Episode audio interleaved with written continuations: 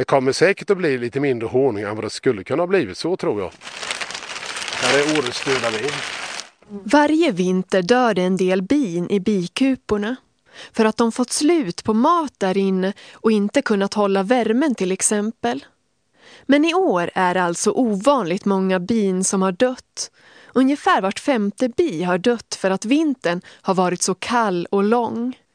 Överhuvudtaget har honungsbin fått svårare att överleva. Allt fler bin blir sjuka av ett särskilt kvalster och experter tror också att många bin dör på grund av bekämpningsmedel som vi sprutar i naturen. Biodlaren Sture Kjell fyller en svart plastsäck med döda bin från sina bikupor. Dels är det tråkigt och sen är det sorgligt.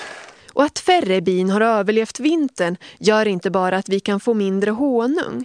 Det blir också brist på bin i våra trädgårdar och på böndernas åkrar.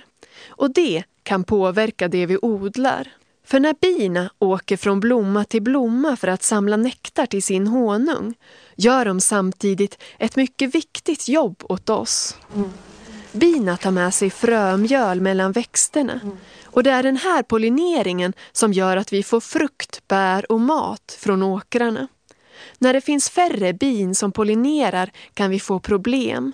Det säger en expert som heter Didrik van Honacker. Då blir det sämre skördar eller sämre äppelskördar till exempel. Så att, uh, ur, ett, ur ett jordbruksperspektiv då, så är det klart att det är allvarligt om, om det inte finns lika mycket bin.